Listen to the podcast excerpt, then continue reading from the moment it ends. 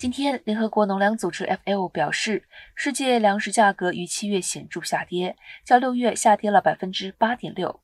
尽管目前的价格仍然偏高，不过 FAO 粮价指数已经连续五个月下跌。价格下跌的部分原因是因为乌克兰和俄罗斯达成协议，解除阻止乌克兰谷物运输的海上封锁。俄罗斯二月入侵乌克兰，导致世界粮价于三月飙升至历史高位。联合国农粮组织的资料显示，其中植物油价格跌幅最大，六月至七月下跌了百分之十九点二，降至十个月来最低水准。谷物价格指数则下跌百分之十一点五。